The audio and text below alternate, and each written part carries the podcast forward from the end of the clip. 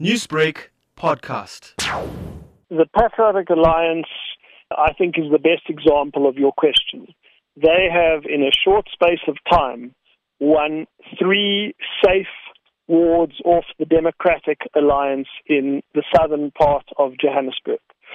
This is a party which is unambiguous for what it stands for.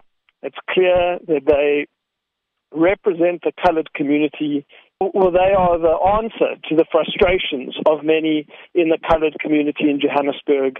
Voters in this part of Johannesburg are saying that this is a party which represents our interests. Taking a lot of ground from the Democratic Alliance, I mean, that's quite clear.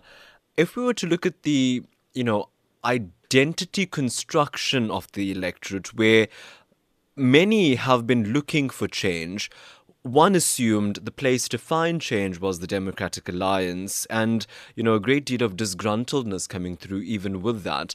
What is it suggesting now about a new level of change? It's saying that voters are feeling more comfortable with a party with a similar worldview, a party um, which is going to be unambiguous about looking after that community's interests. So, for instance, we know that in KwaZulu Natal, the parties like the Minority Front, parties like Minorities of South Africa, parties like the Democratic Liberal Congress, which uh, represent the Indian community more. And those parties, I mean, there was a time when the Minority Front was more successful, became less successful with the emergence of the DA and the rise of the DA. But we must remember that after the 2019 elections, there were examples of the DA losing very safe Indian wards um, to, to parties like the ANC because of Indian voters just simply not turning out for the DA.